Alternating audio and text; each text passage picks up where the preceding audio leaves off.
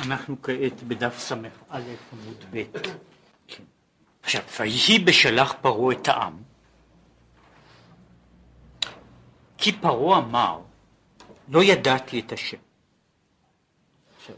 פרעה, שאומר לא ידעתי את השם, הוא, זאת אומרת, פרעה הוא לא רק מקרה, זאת אומרת, יש, יש איש רשע, כן, זאת אומרת, יש שונא ישראל פרעה, אלא פרעה הוא, הוא שייך למהות מסוימת, והמהות הזו של פרעה היא שהוא לא ידעתי את השם, ולא ידעתי את השם הוא, הוא קביעה של עמדה, כן? הוא קובע עמדה, לא ידעתי את השם, זה במידה מסוימת, זה לא בדיוק ככה, אבל זה במידה מסוימת, כמו שאומר שויקום מלך חדש אשר לא ידע את יוסף.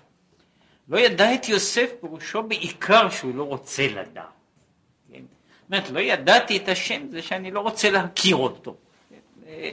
לא ידעתי את השם, וזה קשור ב, לדברים אחרים, לכל ההבנה של המושג, של העניין הזה, של, של לדעת, לדעת אה, שהוא, שנבדל הרבה מאוד מהעניין הזה של של מה שקוראים, מה שאני יכול לזהות במילון, לדעת פירושו אה, בכל מקום בתנ"ך. כן, זה כתבתי פעם על זה, זה עניין לעצמו, ש, שלדעת הוא דבר הרבה יותר, הרבה יותר מאשר אה, אה, עניין של השכלה, כן?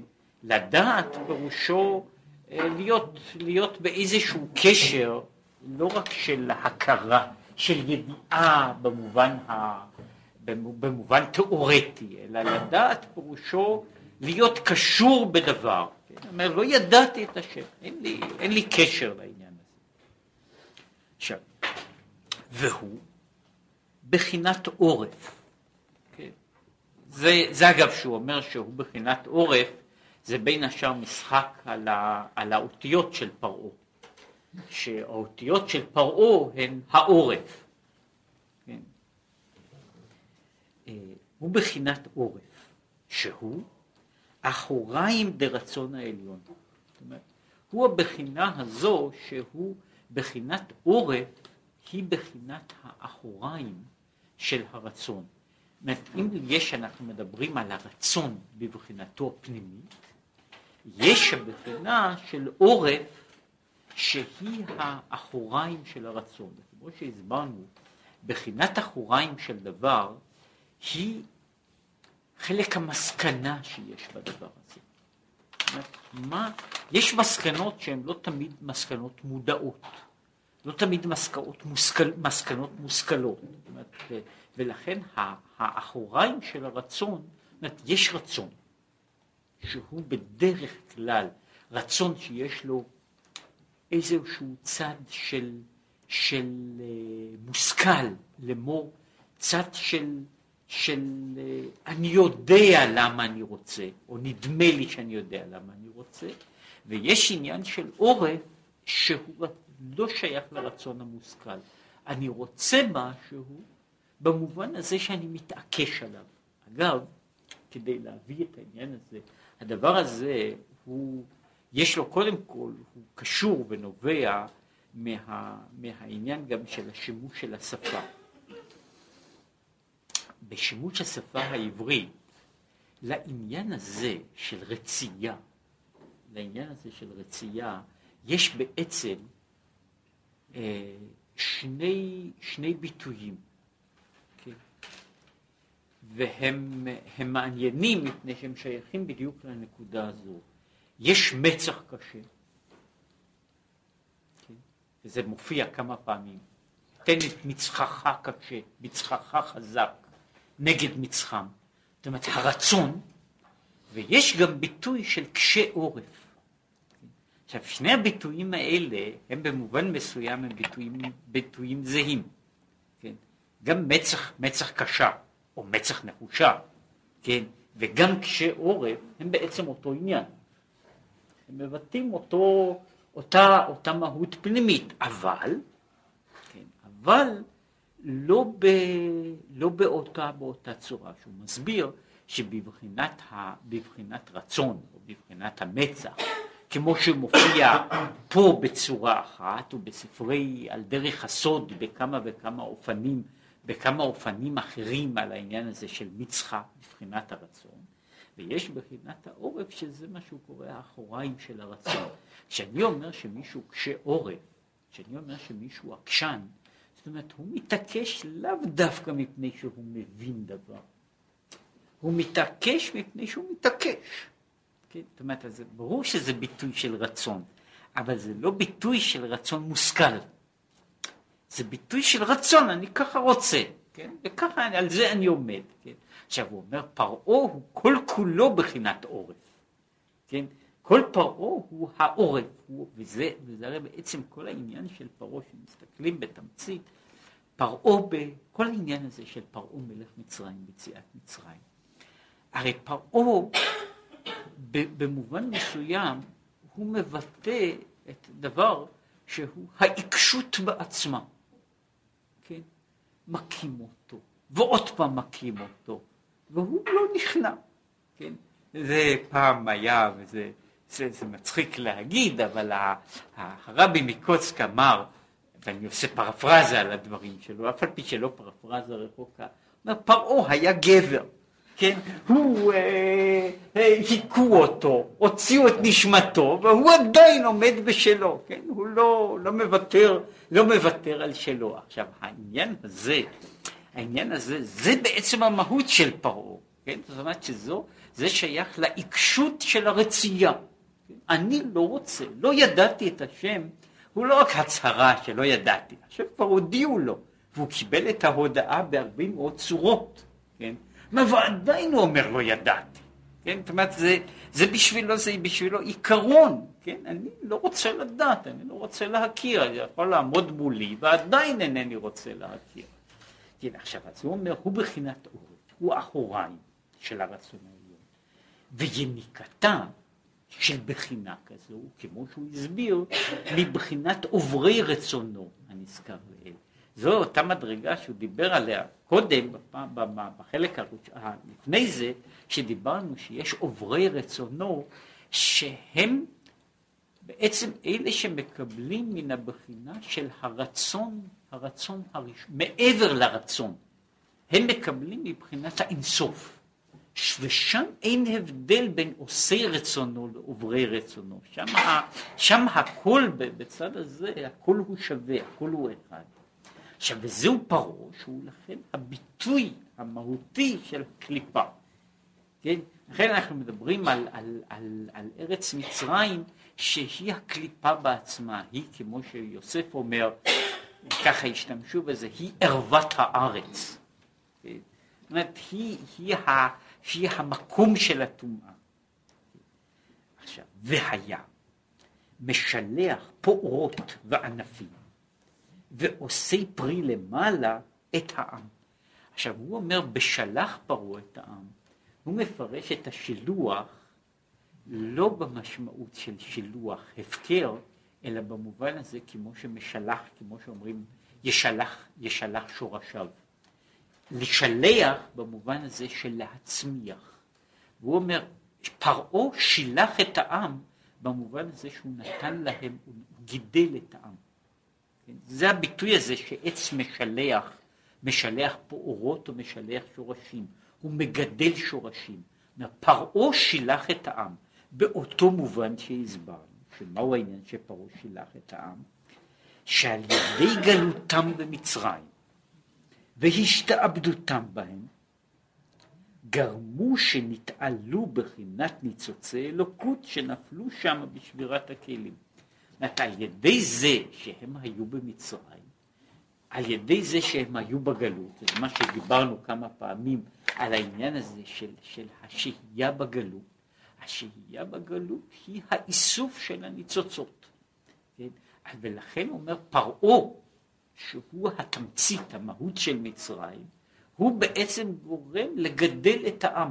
הוא מגדל אותם מפני שהם יונקים את כל, את כל הכוחות הללו, את כל הדברים הללו, שיש בתוך, בתוך מצרים, הם בסופו של דבר יונקים. והוא הוא בחינת כוח הצומח להצמיח ישועת ישראל. דיברנו הרי על העניין הזה של כוח הצמיחה, שכוח הצמיחה במובן אחד תלוי בזה שהגרעין נרקב בארץ, וזרעתי עלי בארץ כולל את הריקבון של הגרעין. הריקבון של הגרעין הוא הנקודה שבה הגרעין מתחיל לינוק מכוח הצמיחה. הוא מתחיל לינוק מהכוח הזה, ועל ידי זה הוא גדל והולך. עכשיו, במקרה הזה, או בהקשר הזה, הוא מצמיח את ישועת ישראל. בהקשר הזה, ועבדו ועינו אותם, הוא חלק מהתהליך, וימררו את חייהם, הוא חלק מהתהליך של הגאולה. כן? יש, ב, ב, יש לזה משמעות גם במובן המהו, הענייני, זאת אומרת ההיסטורי, ודיברו כבר על זה. כל זמן שהיהודים במצרים יכולים לסבול את מצרים, הם אומרים, נו, כן? אפשר, זה לא, יש דבר כזה, כן? כל זמן שהם, כל זמן שהם כאילו, כל זמן שהם נשארים במהות עצמם, הם לא מתייחסים, למצ... הם, לא, הם, לא, הם לא מגיעים לגאולה. מרור חייהם, מרור חייהם הוא בעצם הנקודה שבה ועל ידה הם יכולים לצאת ממצרים. זאת אומרת, הם מגיעים לנקודה כזו של, של היציאה. זאת אומרת, שבעצם תחילת גידולם הוא מה שקוראים לזה השבירה שלהם.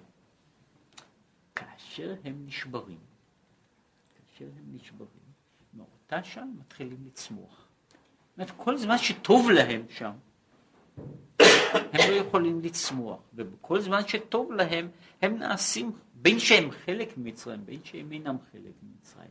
הרגע הזה של השבירה הוא זה שבו הם מצד אחד כאילו עומדים להתבטל, מפני שרוצים לכלות אותם, והנקודה הזו היא הנקודה של תחילת הצמיחה שלהם. זאת אומרת, מבחינה זו, היחד, פרעה הוא, הוא, הוא, הוא עושה את שני הדברים, הוא, הוא ה...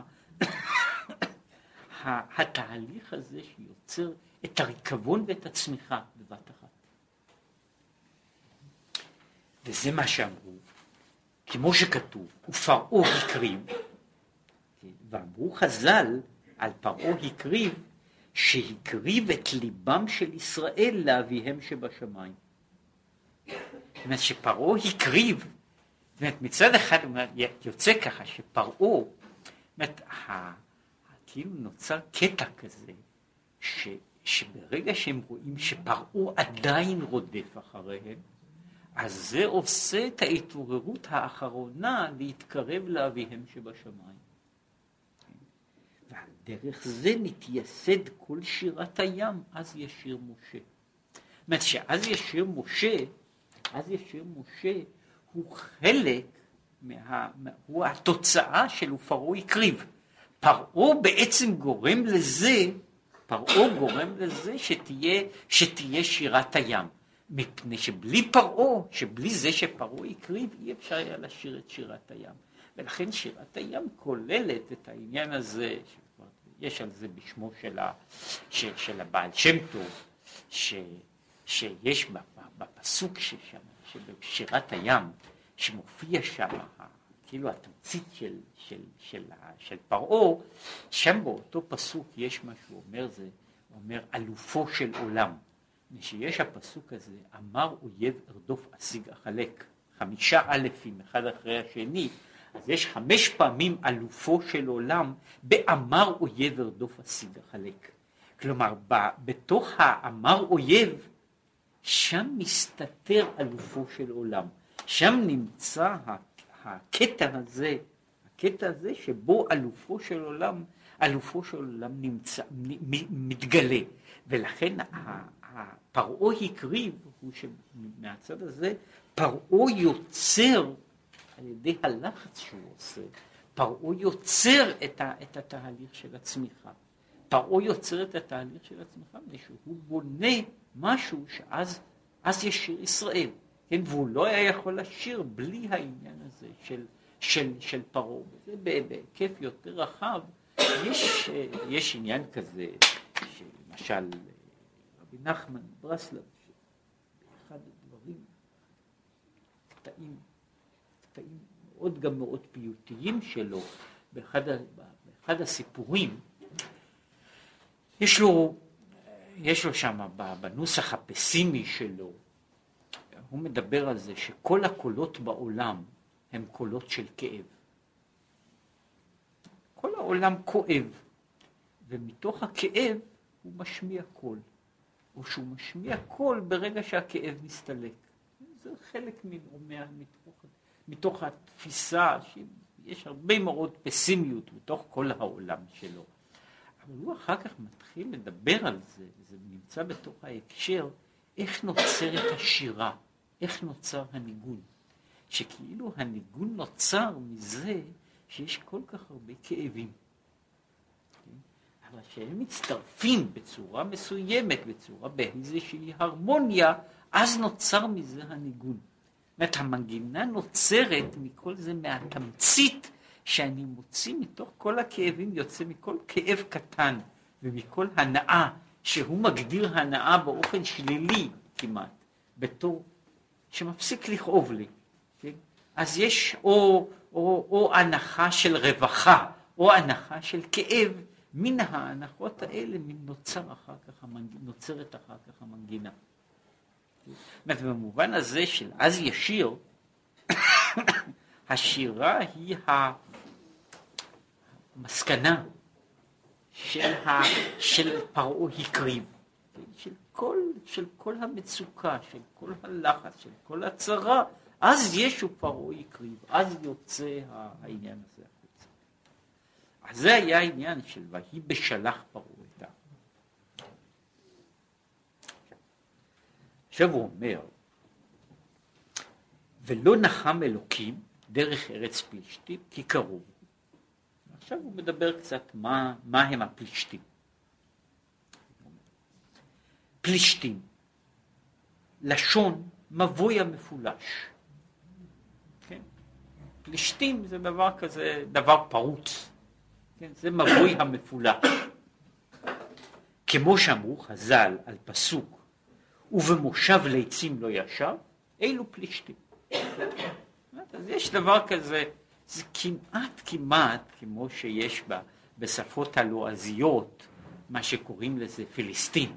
כן, מפני שהאמת היא שמה שנקרא בכל התנ"ך ליצים, מה שנקרא ליצים, זה לאו דווקא אלה שעושים ליצנות. כן? ליצים זה, זה, הייתי אומר, ואני חושב שזו הגדרה, אם לעבור זה קשה, זה, זה צריך, אה, אה, זה, זה נמצא למשל בספר משלי, המילה הזו היא אחת המילים המצויות, לץ, כן? ו, ואני חושב שה, שהמילה ובאופן באופן מאוד, אה, מאוד כללי היא שייכת למה שאנחנו קוראים לזה משהו ריק, כן? מה שקוראים, זה המילה, המילה שהיו אומרים אה, שהיו אומרים היא לא מילה מקורית, אבל היא עברה, היא עברה ל, לעברית השימושית, לסלנג העברית, פושטק, כן? שזה באמת, פיליסטין זו רק מילה, פיליסטין זה פושטק שלבוש שיש לו עניבה, כן? אם צריך היה לתת לזה הגדרה, הגדרה סוציולוגית, כן?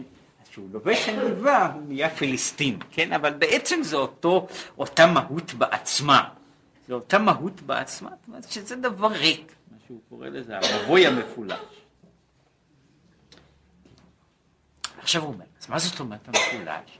בעצם הוא אומר, זה העניין הזה של ה...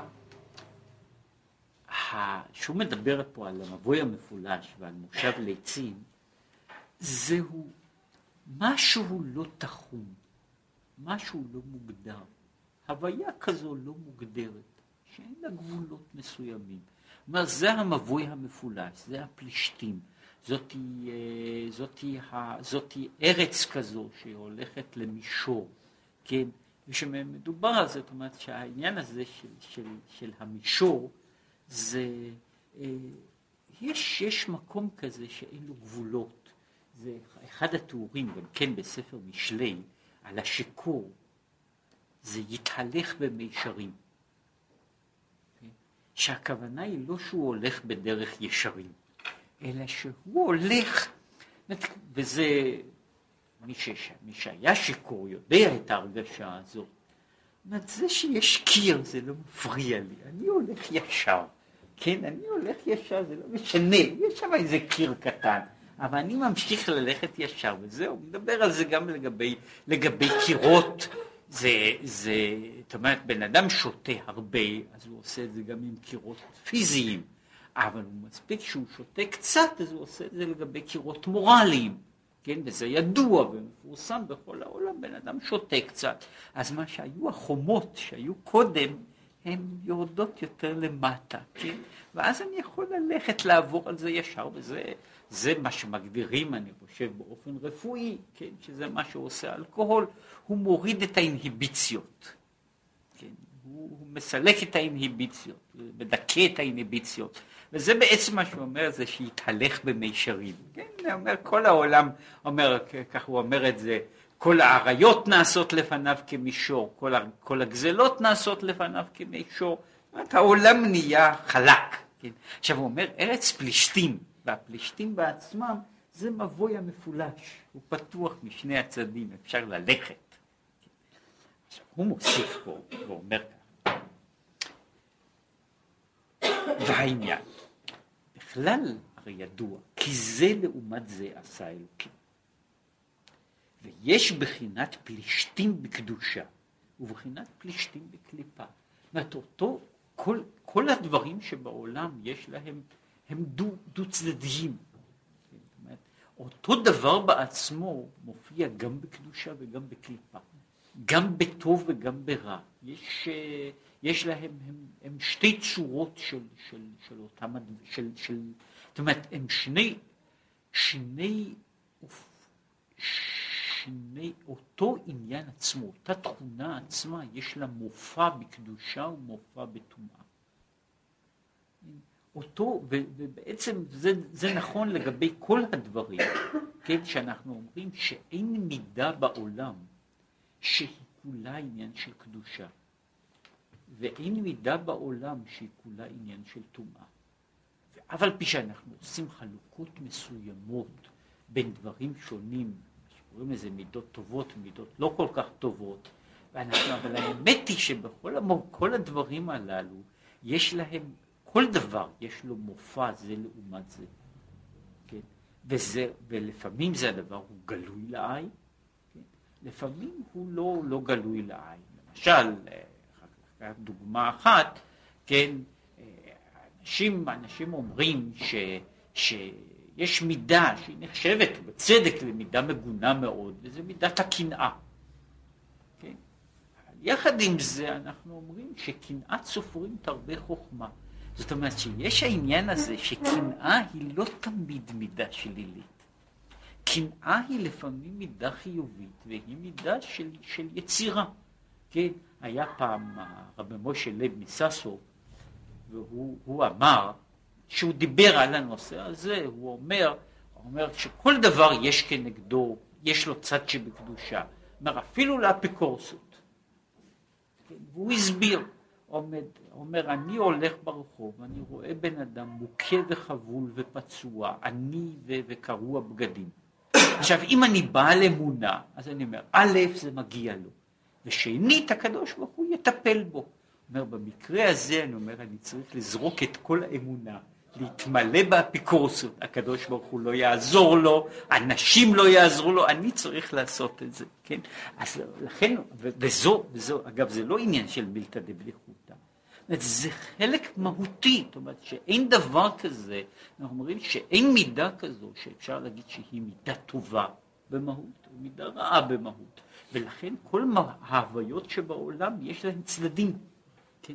ולכן יש מדובר למשל בספרי קבלה מדובר אפילו על דבר כמו נחש לקדושה. זאת אומרת, יש ולכן, לא לחינם שהוא מדבר על העניין הזה, שהוא מדבר על, על, על החכמים, שאומר, אה, אה, נשיכתם נשיכת נחש. כן? זאת אומרת, יש דבר כזה, או שהוא אומר שתלמיד חכם שאינו נוקם ונותר כנחש, אז הוא לא תלמיד חכם.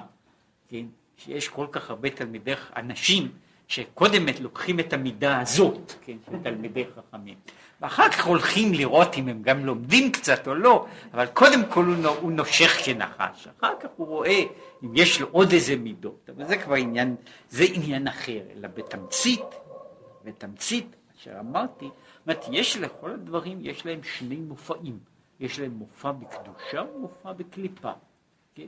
יש דברים שהם מתחלקים בדיוק שווה בשווה. יש דברים שהם נמצאים, בדרך כלל הם בצד אחד, בדרך כלל הם בצד שני, כן? אבל זה, זה עניין, זה עניין של, של חלוקה של, של פרטים בדברים הללו. כן? יש בחינת בקדושה, בחינת פלישתים בקליפה. בחינת פלישתים שבקדושה, מהו? הוא בחינת התגלות השמחה בדבקות השם, בפילוש ובגילוי ובהתרחבות לאין קץ, בחינת בכל מאודיך. יש גם הבחינה הזו של המבוי המפולש, הבחינה הזו של בלי גבול, היא גם בחינה בקדושה. העניין הזה של בכל מאודיך בעצם מוגדר שהוא מסירות שאין לה גבולות. יש עניין הזה של השמחה בדבקות בשם בלי גבול? שהיא אותה בחינה שיש לה הצד הזה של, ה, של ה, המעבר, של מה שהוא קורא לזה, המבוי המפולש, השטח הפנוי. ופלישתים שבקליפה. הם הליצים, שהוא גם כן עניין הרחבת פיו כרצונו, לדבר מה שליבו חפץ. והוא, הוא גם כן עניין של שמחה, הוא שמחה של הוללות. לאמור, שפתנו איתנו, מי ידון לנו. כן? אומרת, יש, יש אותו דבר בעצמו, זאת אומרת, יש הצד הזה של הצד של בלי גבול, בבחינת קדושה. שיש, שיש התרחבות וגדילה עד בלי סוף. ויש אותו דבר בקליפה, יש מצב כזה שאין לו גבולות. כן, זה אותו, זה שאין מעצור לרוחו. עכשיו הוא, עכשיו הוא מוסיף הלאה, ולכן נקרא קליפה. בעצם משום כך קוראים לה קליפה קליפה. כי כמו שהקליפה מכסה ומסתרת על הפרי, שנראית כמו שהוא עיקר הפרי.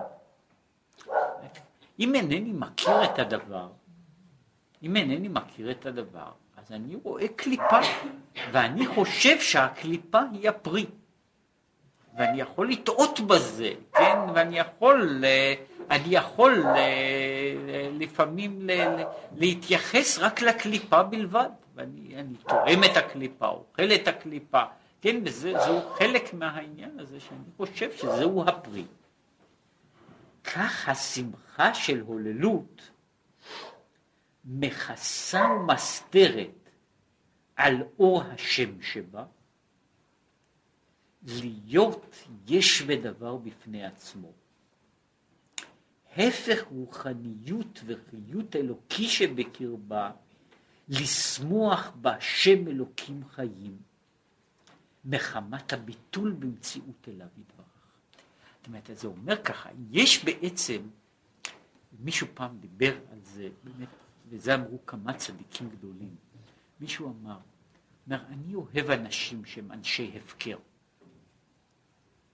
בן אדם שמפקיר את עצמו, בן אדם שנותן את עצמו בשלימות. כן? עכשיו, המידה הזו בעצמה היא גם מידה מגונה מאוד של איש הפקר. כן? אבל בשתי התכונות הללו, אומר, זה, כל ההגדרה של הקליפה היא בעצם ההגדרה הזו. הקליפה היא שאותה מידה של, ה, של הרחבות, של הפתיחות, של היכולת לצאת מן הגבולות, שהיא בצד מסוים נקודת אינסוף, שהבחינה הזו בעצמה הופכת להיות צד של, היא מקבלת קליפה. היא מקבלת קליפה, והקליפה שלה אומר, מהי הקליפה? הקליפה היא, מה שהוא מגדיר את זה, מה בעצם העניין של הקליפה? היא, זהו אותו חלק שבו המהות, המהות הפנימית אה, משתנה, שאין לה עכשיו יותר תוכן, התוכן המקורי שלה, אלא היא, עדיין יש לזה אותה צורה, יש לזה אותה תבנית, אבל הוא מכסה על דבר שיש לו, שהוא התוכן הפנימי. זאת אומרת, התוכן הפנימי של העניין הזה היה הייתה תכונה מסוימת, שהיא התכונה הזו של היכולת ללכת, ללכת ישר. מה, ש, מה שהוא אומר, האלוקים עשה את האדם ישר. מה שאמרתי על להתהלך במישרים, הוא דוגמה, אפילו מבחינת הלשון, כן? אנחנו מדברים מצד אחד כאחת מנקודות השבח של האדם, שהוא דובר צדקות והולך מישרים. כן? מצד שני אנחנו מדברים על השיכור ועל, ה, ועל המוכר שהוא יתהלך במישרים. עכשיו שני הדברים הללו הם בהקשר הזה, הם, זה, זה בדיוק הש, השאלה אם הוא נמצא בקליפה או בקדושה. עכשיו ההגדרה היא שבתוך ההבדל הוא, שאומר ככה, בקדושה כל הדברים קשורים אל המהות האלוקית. בקליפה הם מנתקים את עצמם מן המהות האלוקית. ההרגשה הזו, יש עניין גדול בהרגשה הזו של הפתיחות, של הרחבות. אבל ההרגשה של הרחבות, ההרגשה של הרחבות, היא, היא יכולה לקבל עיוות כשהיא נעשית. יש באמת הכל, זה פתוח, זה רחב, וזה לא חשוב, כל מיני גבולות והגדרות. אבל מה הוא כן חשוב? זה, זה, זה מין מקשר. ובסוף בקליפה אומר, אני חשוב. חלק מסוים מה, מהעניין הזה של ה... הייתי אומר, זה, זה צד, והוא הוא, הוא נכון ב, בעניין הזה. האיש הזה, שהוא קורא לו פה הלץ, האיש הזה שאין לו גבולות, הוא, אה, יש, יש לזה משל, שהוא, אה, שהוא משל שאני, שהוא לא, הוא לא שייך, הוא לא שייך לנקודה הזו, אלא לנקודה אחרת, שהיה פעם, היה פעם אדם אחד שהיה מפורסם שלא היה שפוי בדעתו, והוא הולך יום אחד בתחנת קמח, ושם כולם רואים, הוא לוקח, הוא לוקח קמח מהשקים של האחרים, הוא מכניס לתוך השק שלו. מישהו צועק. אז אומרים לו, מה אתה צועק עליו? הוא משוגע. אם הוא היה באמת משוגע, היה עושה גם לפעמים להפך. היה לוקח מהשק שלו ושם בשקים של אחרים. כיוון שהוא לוקח רק משל אחרים ושם בתוך עצמו, הוא לא משוגע, הוא רשע. כן, עכשיו ההבדל ההבדל הזה אומר, יש דבר כזה שמישהו, מה שקוראים לזה, קורה שבן אדם הוא, יש אנשים מאוד מוגבלים, ועל זה יש על זה, הוא מדבר גם במאמר, במאמר הזה, הוא מדבר קצת על הנקודה הזו. יש עניין של נקודה, נקודת הגבול, הדין, ההגדרה, שיש לה גם כן מעלות, ויש אנשים שמהותם, מהות נפשם היא מהות של הגדרות. כמו שיש אנשים שמהות נפשם היא מהות של רחבות, כמו שיש מצבים, יש מצבים של הגבלה ויש מצבים של התרחבות, יש מצבים של, של דקדוק ומצבים של, של, של, של פתיחה. עכשיו, ההבדל הוא שהאיש של ההפקר, עם כל הרחבות שלו, אז זה כל הזמן, מה זאת אומרת, מה עושה בן אדם שהוא מרגיש את עצמו מאוד מאוד בנוחיות, והוא בן, באמת בן אדם של הפקר, כן? אומר, אני יושב בין אנשים ואני מושיט את שתי, שני מרפקיי ואני מסלק את זה שלי ימיני ואת זה שלי שמאלי. כן, ברגע שאני בן אדם שלא שייך לזה, אז יכול להיות שאני יכול לשבת בצמצום גם עם אחרים. אבל כאן אם אני, אני בהפקר, זה מה שקורה, שעוברת חבורה של מופקרים באיזה מקום, כן? אז זה לדרוס, לרמוס, אבל לרמוס אחרים, כן? בעיקר, כן? זאת אומרת, העניין הזה הוא לא, הוא, מה שהוא קורא לו, מה שהוא מדבר פה, אומר, הנקודת ההבדל בין הקדושה והקליפה, הוא שבקדושה העניין הזה קשור אל המהות האלוקית. בקליפה הוא קשור אל מהות האני. וזה עושה את החלוקה בין, ה, בין הפלישתים הזה לפלישתים הזה. עכשיו הוא מדבר פה על העניין הזה, חוזר לעניין. לא נחם אלוקים דרך ארץ פלישתים, הוא אומר אפילו בקדושה. ופירוש הפסוק שאין זה דרך השם לבוא מיד לבחינת השמחה בשם. אומר, לפי זה ארץ פלישתים, זוהי הארץ המפולשת. הארץ המפולשת, הארץ הפתוחה. אומר, דרך השם, אחרי שיוצאים ממצרים, אז דרך השם היא לא ללכת בדוח, בתוך דרך, דרך, דרך פלישתים. מדוע? אז הוא אומר, הוא אומר ככה, הוא מסביר את זה. לא לה, שאין זה דרך השם לבוא מיד לבחינת השמחה בשם. כי קרוב הוא ליפול מזה. כשהדרך הזו היא גורמת, היא דרך מסוכנת, שאפשר להגיע לידי נפילה. פן כי, פן בראותה מלחמה, שהוא עניין הניסיון שיבוא לאדם, לא יוכל לעמוד בקשרי המלחמה, וייסוג אחור ושבו מצרימה. זאת אומרת, פה הוא מדבר על דבר שהוא תופעה שהרבה אנשים, חושב, עברו אותה באיזשהו שלב בחיים שלהם.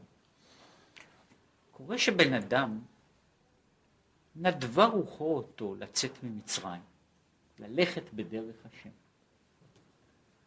וזה קורה, קורה לאנשים, זה קורה אפילו לאנשים דתיים מפעם לפעם, לאנשים אחרים קורה יותר אולי, אבל זה קורה לאנשים שקורה לו איזושהי נקודה, נקודה פנימית של יציאת מצרים? והוא יוצא. כן? עכשיו, מה היה קורה? קורה. בן אדם אז היה מצפה, לפי, כמו ששמה, היה מצפה שמעכשיו תפתח לו איזה דרך ישרה, שהעולם אחרי זה יהפוך להיות עולם של אור. כן? זאת אומרת, בן אדם אחרי זה מצפה ש... מה שקורה, זה אגב בדוק ומנוסה, כן? זה לפעמים יותר מדי בדוק ומנוסה, שבן אדם מתחיל ללכת בדרך השם. אז קורה שלא רק שיש לו בעיות מחמת זה שהוא הולך בדרך השם, אלא כל מיני בעיות אחרות שהן לכאורה לא שייכות לעניין הזה, כולן נופלות עליו. צרות הגוף וצרות הנפש וכל מיני מאורעות וכל מיני סיבוכים. והוא מרגיש ש...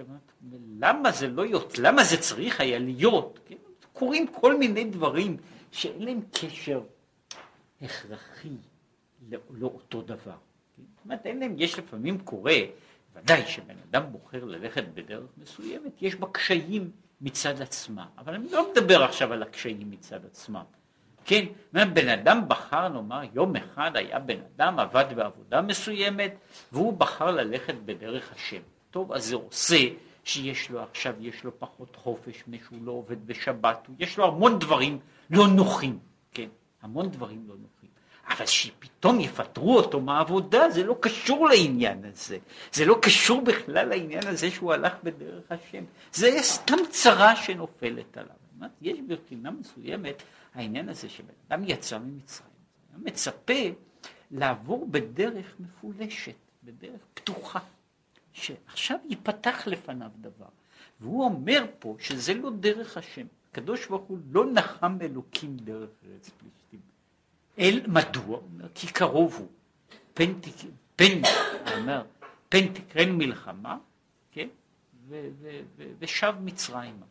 אומר, הדרך הזו, לו זה היה הולך ככה, שבן אדם היה יוצא ממצרים ומתחיל ללכת בדרך מפולשת, כן, בדרך שבה העולם נהיה פתאום עולם, עולם שמח, הוא מגיע לשמחה בשם.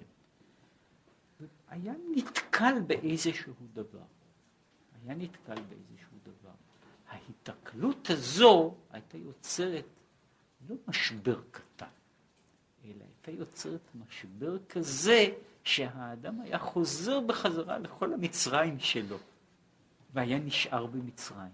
משום שמה שקרה היה, אומרת, בן אדם חשב, זאת אומרת, כאילו יוצא לו שהוא נמצא, וזה מה שקורה לאנשים שנמצאים בכל מיני אופוריה. זאת אומרת, בן אדם עובר לאיזה מצב, ופתאום הוא נכנס ל... ל... ל... פתאום הכל הולך. ואז הנפילה הכי קטנה שוברת אותו לחלוטין. ואז הוא חוזר שוב למצרים הישן, משום שהוא לא למד, מה שהוא פה אומר, שללכת ולהסתובב במדבר הוא אחד הדברים שכך, שהולכים לאדם. זאת אומרת, לפעמים זה לוקח 40 שנה, לפעמים לוקח פחות מ-40 שנה. כן, אבל אחרי שמישהו יצא ממצרים, הוא הולך במדבר, נחש, שרף ועקרב. וזהו חלק מהעניין, מהחינוך בדרך השם. זהו חלק מהחינוך בדרך השם, למרות שהוא היה מצפה ללכת בדרך ארץ פלישתים. כמו שהוא אומר את זה, הוא אומר, זו דרך קצרה, מכאן עד כאן. כן, יש דרך, ודאי הדרך, הדרך ממצרים לארץ ישראל, ש, ש, שהולכים אותה בכמה ימים, אפילו בדורות ההם, כן, היא שעוברים דרך ארץ פלישתים, זה מה שקוראים לזה, הוויה מריס היא אחת הדרכים הכי העתיקות בעולם. הדרך הזו שעוברת דרך ארץ פלישתים, מה שקוראים דרך הים, מהצפון למצרים, היא אחת הדרכים הכי עתיקות בעולם, כן, ידועה מדורות דורות דורות, כן, הרבה, הייתי קורא לזה אלפי שנה לפני יציאת מצרים, זה כבר הייתה דרך, דרך מפורסמת. עכשיו, מדוע הם לא הולכים בדרך הזו, שהיא דרך פשוטה וחלקה? אמרנו שאם צריכים ללכת בדרך חלקה, ומגיעים למקום, למקום יישוב, הנפילה הראשונה היא תהיה גם הנפילה האחרונה. בשביל זה צריך ללכת לעשות את הסיבוב הגדול. זאת אומרת, פן תקרנה כי בראותם מלחמה, נו, ושבו מצרים. אלא הדרך הנכון, כמו שכתוב, תחת אשר לא עבדת את השם אלוקיך בשמחה. זאת אומרת, הוא לא שהוא אומר, הוא מדבר נגד העניין של השמחה. אבל אומר, תחת אשר לא עבדת את השם אלוקיך בשמחה, והוא, והוא מסביר אותו כך. שתהא השמחה על ידי עבודה. אומרת, השמחה שצ... זו, יש עבודת השמחה. זאת לא שמחה שבאה לאדם כמתנה. אלא יש לו שמחה שבאה לו מתוך עבודה, הוא צריך לעבוד על השמחה, שהשמחה היא לא, זאת השמחה לא באה לו במפולש, אלא הוא צריך ליצור אותה, הוא צריך לחפש אותה, הוא צריך לעבוד עליה, ואז הוא יכול, הוא יכול להגיע, זוהי דרך השם. וזהו, ויסב אלוקים את העם דרך המדבר. ולכן עושים סיבוב. כן, בפירוש עושים סיבוב דרך המדבר. דרך המדבר, מפני שהם צריכים, דרך המדבר צריך להגיע למקומות אחרים, לנקודות אחרות. דרך המדבר היא, פה הוא אומר דבר, דבר כללי מאוד, שהוא מה שקוראים לזה, הוא, אה, הוא, הוא, הוא, הוא כלל אנושי והוא הוא, הוא שייך לכל אדם והוא בעצם הגדרה, הגדרה שמעבר לסיפור המסוים. הדרך אחרי שיוצאים ממצרים, הדרך הטבעית לכאורה היא ללכת דרך ארץ פלישתים, כן? ולאו דווקא פלישתים דקליפה. כן? וזוהי דרך מסוכנת, מפני שהדרך הזו, הדרך הזו של יציאה ועלייה היא דרך שבה, שבה יש סכנה של נפילה שאין אחרי התקומה. ובמקום זה, יש זה מה שמופיע בכל מיני מקומות, זו אחת השאלות ש... טוב לגבר כי יישא עול בנעוריו. זאת שאלה, זאת שאלה של מה קורה, מה קורה למישהו שהיו לו חיים, שהיו לו חיים אה, בלי בעיות. וזה זה בערך אותה, אותה בעיה ש, שיש בכל מיני מקומות. אנשים מתעסקים בה הרבה בשאלה הזו. ועכשיו אני חושב שהנטייה הכללית היא עכשיו הפוכה מה שהייתה לפני דורות. פעם מילדים קטנים עד למבוגרים רחצו אותם עד אימה, כן? וההנחה הייתה שעשו מלחמה נגד כל חיידק וחיידק, כן?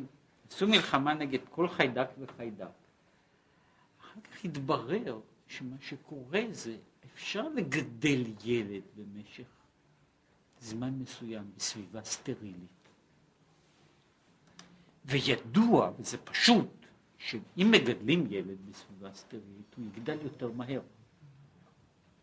הוא יגדל יותר מהר. אבל אז הוא חשוף ל, ל, לאינפקציה הכי קטנה שתבוא אליו, היא תוכל להרוג אותו. לילד שגדל עם קצת לכלוך נורמלי, כן, שהוא הוא מקבל את, ה, את החיסון שלו, הוא מקבל את החיסון, זה למעשה מה שעושים, אני חושף אותו לאיזושהי, לאיזושהי דרגה של, של, של כאב, לפעמים, לכדי שהוא יקבל, יבנה את החיסון, וזה מה שהוא אומר פה על העניין הזה שצריך ללכת דרך המדבר. צריך ללכת דרך המדבר, מפני שדרך ארץ פלישתים היא דרך שאין בה חיסון.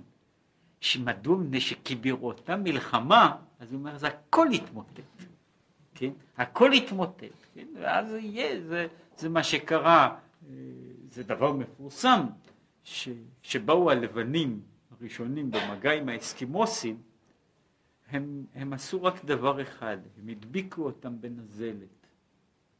והאסקימוסים מתו מזה, כמו זבובים, מפני ששם לא היה דבר כזה, כן?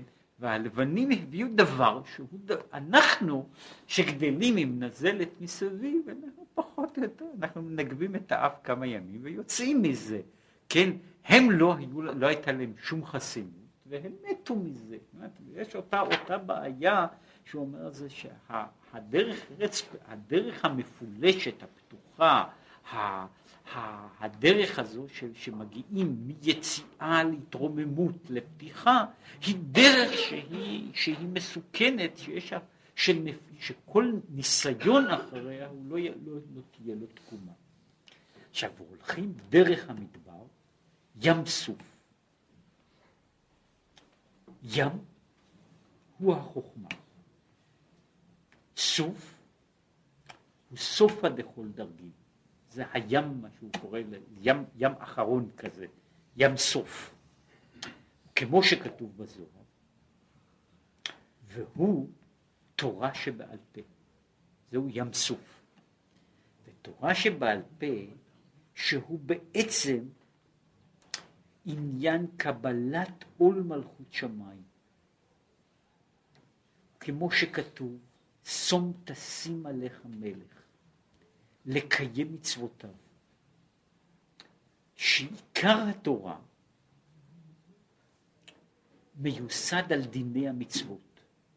כמו שאמרו חז"ל על פסוק התורה והמצווה אשר כתבתי להורותם, התורה זו תורה שבכתב, המצווה זו תורה שבעל פה. שעל ידי זה יתקיים בו השמחה האמיתית. כן, הוא אומר ש... עוברים דרך ים סוף. אחר כך הולכים לקבל את התורה. הולכים לקבל את התורה שבעיקרה קבלת עול מלכות שמיים. כדי לקבל עול, ועל ידי מתוך קבלת העול, שם אפשר יהיה להגיע לסוג אחר של שמחה, שהוא לא בא בדרך הפשוטה החלקה הזאת, דרך ארץ פלשתים, אלא בדרך אחרת, הרבה יותר מסובכת. כן? שמה שהוא קרא לזה אשר קידשנו במצוותיו. הוא דיבר הרי על אשר קידשנו במצוותיו במשמעות של אשר העושר שבגללו קידשנו במצוותיו. אשר קידשנו במצוותיו. כי זה השער להשם. קרא לעלה, השער להיכנס. והשמחה האמיתית שהיא מאהבת השם, צריך להקדים לה היראה שהיא ראשית העבודה ועיקרה ושורשה. כלומר, כדי להגיע לאהבת השם, כן, צריך להקדים לאהבת השם אמיתית, צריך שתקדם לה היראה. ולכן הוא אומר שמישהו מתחיל ביציאת מצרים בבחינת אהבה, ורוצה משם להגיע להתרחבות ולהתפשטות, זאת לא דרך אמיתית, מפני שהיא צריכה לעבור קודם דרך היראה. היראה היא בעניין הזה השער, וזה מה שהוא אומר בכמה מקומות, כן, שזה, ה, שזה השער, השער להיכנס בו, כן, השער להיכנס בו פנימה. וה... יש לנו, העניין הזה הוא הרבה יותר מורכב, בסך הכל הוא מחלק במובן מסוים מדוע יראה קודמת לאהבה. אחת רק בנקודה, רק בתמצית, אפשר להגיד את זה ככה. אהבה לבד יכולה להיות מסוגלת להיות, וזה חלק לפעמים מטבעה, עניין של התפרצות גמורה של אגואיזם. כמו שקורה בעולם, בכל מיני אהבות. זאת אומרת שהאהבה היא, מדוע? מפני שהעניין הזה הוא, יש, יש גידול התנפחות של האני, כן? שהיא הולכת יחד בד בבד עם הרגש של האהבה. עכשיו, כאשר יש קדימת היראה, קדימת היראה היא בעצם מעמידה את זה, וזו נקודה שהיא מהותית. בכל אהבה יש הבעייתיות.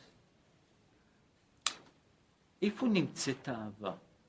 זאת אהבה, זאת תחושה של הסובייקט, או זו תחושה כלפי האובייקט. עכשיו זה מאוד קשה להבחין, מפני שבן אדם שאומר אני אוהב את, זה בכלל לא פשוט מה הוא אוהב ואת מי הוא אוהב. וכבר הזכרתי שזה, שזה כל כך יפה, שזה הביטוי הזה שאני מתאר לעצמי שהוא גם בגרמנית, הוא ודאי נמצא ביידיש על זוג אוהבים, זה הובן זכליב, שכמו שהמתרגם של, של כמה טקסטים ביידיש מתרגם באופן מאוד מילולי, שהוא מתרגם את זה, יוצא מצחיק בתרגומים, שהוא מתרגם דבר כזה, הוא אומר, הם היו אוהבים את עצמם מאוד.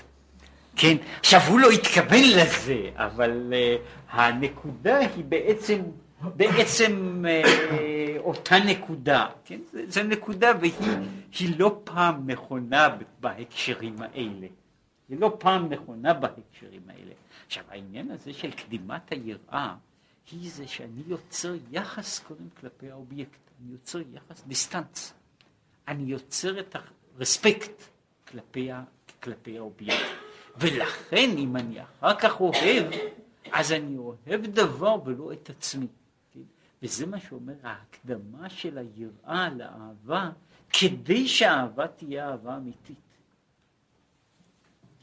והנה אמרו חז"ל, הרוצה לקבל עליו עול מלכות שמיים שלמה, אז כאן יש תיאור בגמרא, איך עושים את זה בבוקר, ייפנה לצרכיו, וייטול ידיו, ויניח ציצית ותפילין. והוא מסביר את זה באופן פשוט, פירוש שמתחילה ייפנה ויסיר הצואה מקרבו, שהיא בחינת הרע שבקרבו. אחר כך יקבל עליו עול מלכות שמיים בפריסוד, בפריסת טלית של מצווה, שהוא עניין שום תשים עליך מלך, דהיינו בחינת, בחינת מלכותו יתברך, שהיא מלכות כל עולמים, ימשיך על נפשו בפריסוד הטלית, שזה אחד מהדברים שכתובים בכוונת הטלית, כן? שזה, אה, זו ההתעטפות, ההתעטפות בתוך היראה, זו ההתעטפות, קבלת עול המלכות, הוא מעטה על עצמו את העטיפה הזו, וכן על דרך זה, הוא קיום כל המצוות, להמשיך על נפשו אור וחיות מבחינת מלכותו יתברך. וכן הוא בעניין לימוד התורה, כמו שאומרים, מתניתא, המשנה היא מלכתה. מתניתא היא מלכתה, בחינת מלכותו יתברך. בבחינת ודבריי אשר שמתי בפיך, ואשים דבריי בפיך, והוא כאן כמובן מתייחס לעניין הזה של מלכות פה. כן? הדברים שבפה, התורה שבפה, במלכות. ועל ידי זה ממשיך בחינת מלכותו יתברך בנפשו ממש. זאת אומרת, כל, בכל מצווה, בכל מצווה, וזה לא לחינם, שיש לנו בכל מצווה, הברכה של המצווה היא ברוך אתה השם אלוקינו מלך העולם. מלך העולם אשר קידשנו במצוותיו. קודם כל יש אלוקינו מלך העולם. כן? אחר כך יש אשר קידשנו במצוותיו. זאת אומרת, בכל, בכל ברכה של מצווה יש קבלת עול מלכות שמיים תחילה. כן? התפיסה של, של מלך העולם. זהו ויסב אלוקים את העם דרך המדבר ים סוף, שבכדי לבוא לבחינת ים סוף, דהיינו קבלת עול מלכות שמיים, צריך תחילה להסב דרך המדבר, שהוא בחינת יפנה הנ"ל. דהיינו, ומה זה דרך המדבר? לשים מרירות תמיד בנפשו על חטאותיו אשר עשה. יותר מזה, ואף שכבר עשה תשובה עליהם, כן? הוא בכל זאת צריך לחשוב על זה, כמו שכתוב, וחטאתי נגדי תמיד. עכשיו, מה זה חטאתי נגדי תמיד? הוא מסביר את זה, זה לא כאן המקום שלו, שהוא מדבר על ה...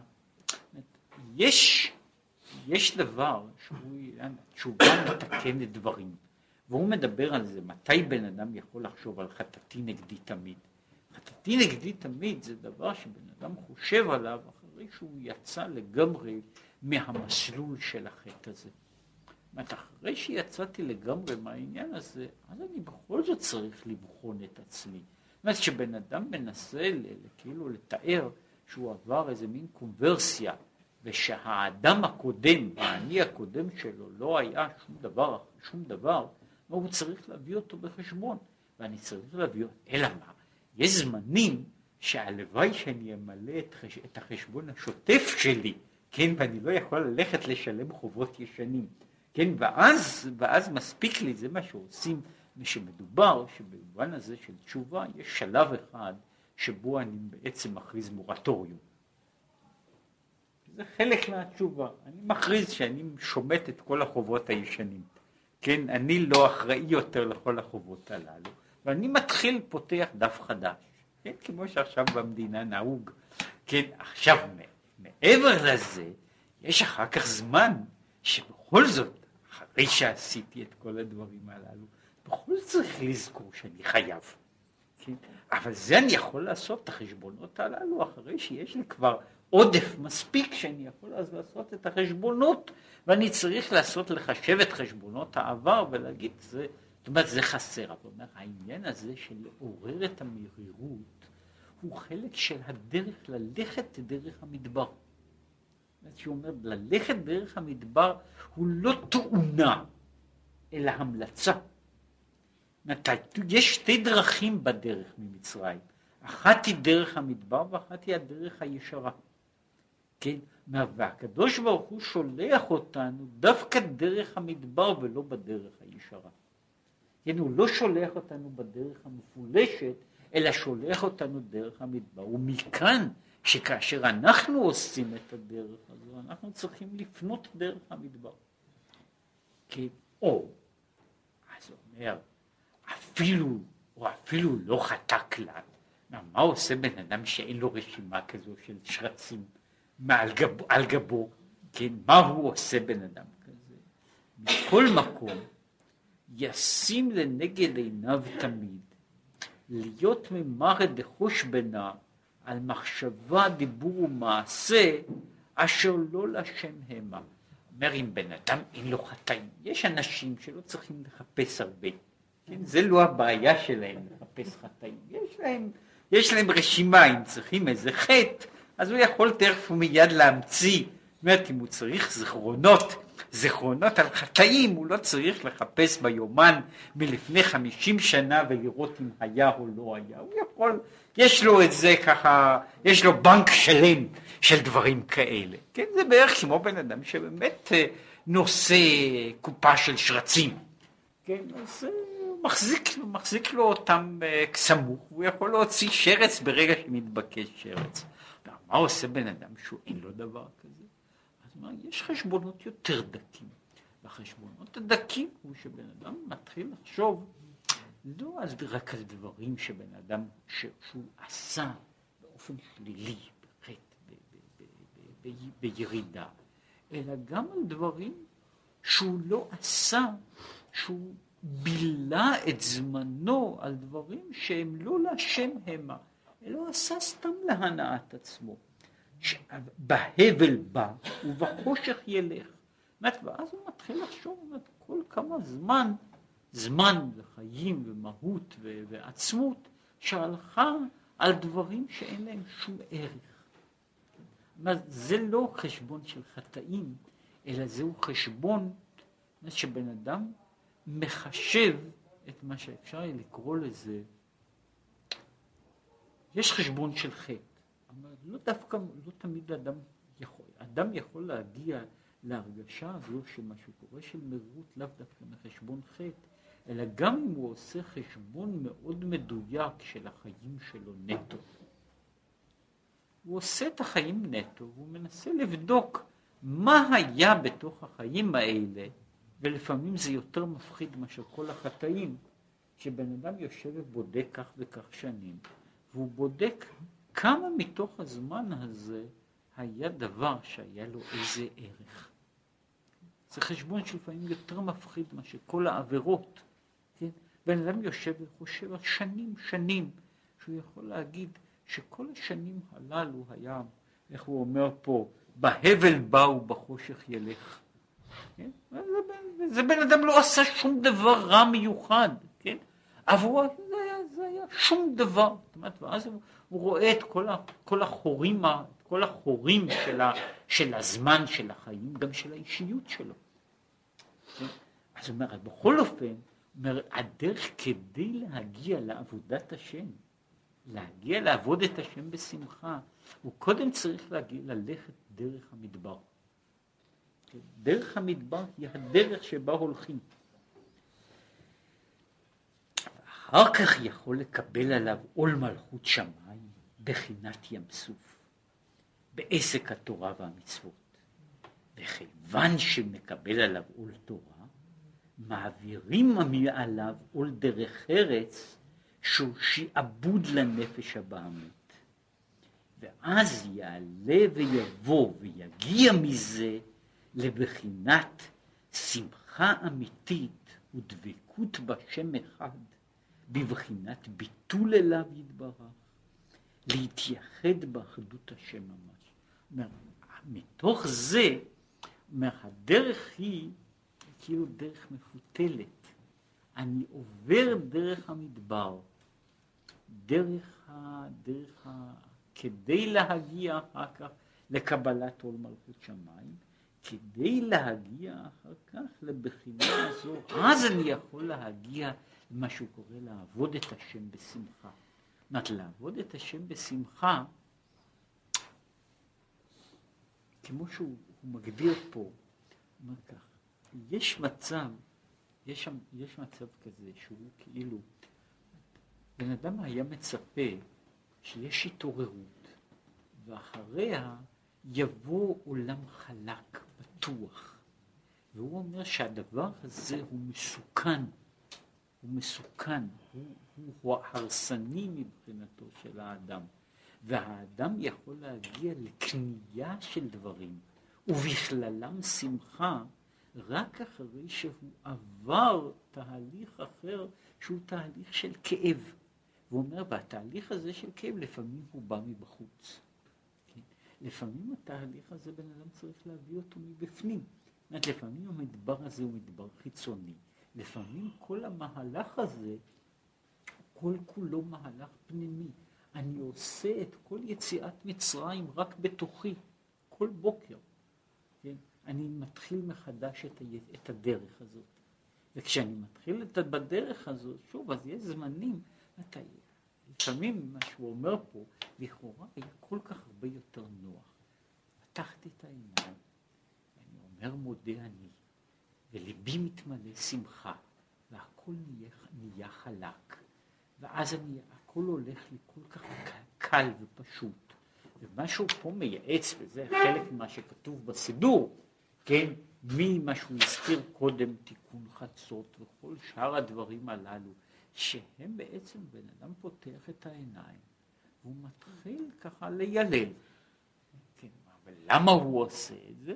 מפני שזוהי הדרך כדי להגיע לא לדבר כזה, להתפרצות. ובמובן מסוים זה, זה חלק השמחה הזו שבאה ככה, מה שהוא קורא לזה במפולש, היא חלק, זה, זה דבר נאיבי, שלא יעמוד בשום, בשום ניסיון. כדי לבנות דבר של ממש, הוא צריך להיבנות באופן אחר. אני צריך לבנות אותו. זאת כדי ש, שההבדל הזה, ההבדל הזה בין בן אדם ש, ש, שהוא, זאת אומרת שהוא, שהוא, שהוא מחייך מחוסר דעת, לבין זה שיכול לעבור, לעבור, לעבור כאב, ליצור שמחה, הוא, הוא תהליך, תהליך מאוד, מאוד עמוק, אבל הוא בונה, מה שהוא מדבר, הוא בונה דברים שלא ייהרסו. הוא בונה דברים שלא, שלא, ש, שיוכלו לעמוד, יוכלו לעמוד בניסיון, יוכלו לעמוד בזמן. כן? מה שלא יכול להיעשות כאשר הדברים הולכים כך וכך חלק. אז הוא יגיע לבחינה של ארץ כנען, מלשון הכנעה וביטול בשם אחד. והיא מעלה ומדרגה יותר מעולה מבחינת ארץ פלישתים. זאת אומרת, יש ארץ פלישתים, שזה אומר שזה הכל הולך חלק, הכל הולך פתוח. והוא דיבר על זה, מה שהוא רצה לומר, בכל הדברים הללו, פה יוצא גם הכפילות הזו של ארץ כנען ושל כנען, ב, ב, ב, שוב בשני מובנים. אז הוא אומר, יש, יש לכאורה יש שתי דרכים, כן? יש שתי דרכים להגיע אל, אל הארץ היעודה. יש דרך אחת שהיא דרך פתוחה, חלקה, ישרה? ששם הכל הולך בפשטות. ויש דרך אחת שהיא במיוחד, היא הולכת בסיבובים, והיא הולכת דרך מדבר, והיא הולכת עם צמא, ועם, ניס... ועם רעב, ועם ניסיון, ועם צרות, ועם נחשים. עכשיו הוא אומר, הדרך הזו שהקדוש ברוך הוא מוביל אותנו, היא הדרך שבה אנחנו יכולים להיכנס לא דרך ארץ פלישתים, אלא להיכנס למקום, למהות של מה שהוא קורא לזה ארץ טובה ורחבה, להיכנס אליה במובן מסוים מהצד הנכון. כן? להיכנס אליה מהצד הנכון כדי שהיא תתקיים. כדי שהיא תתקיים בידינו, שהיא יכולה להיות, שהיא יכולה, זאת אומרת, ההבדל הוא פה בשאלה איך בן אדם מגיע, זאת אומרת, לא רק למצב רוח, אלא איך מגיעים לנקודה של הישג, שאפשר להגיד שאדם הגיע לדבר, שהוא הגיע לדבר שהוא מוחזק בידו, שקיים בידו. והעניין הזה של הקיום, הקיום הזה הוא שייך ונובע וקשור לאותה מדרגה של אני חייב לעבור קודם דרך המדבר, כן? וכשאני עובר דרך המדבר מצליח לצאת ממנו בשלום, מצליח לצאת ממנו בשלום, אז אני יכול להיכנס לארץ, לארץ הנכונה. לכן כל העניין הזה, של כל המאמר של ויהי בשלח אלוקים את העם, כן, דרך, דרך, לא נחם אלוקים ושלח פרעה את העם, כן, לא נחם אלוקים דרך ארץ פלישתים כי קרוב הוא, כן, כמו שמפרשים, אף כי קרוב הוא, אף כי קרוב הוא, מדוע? מפני שהוא דרך מסוכנת, כן, והדרך המסוכנת הזאת היא מחייבת את, ה, את המעברים ואת הניסיונות, וכמו שהוא אומר, המעברים והניסיונות האלה מצמיחים דברים יותר פרמננטיים.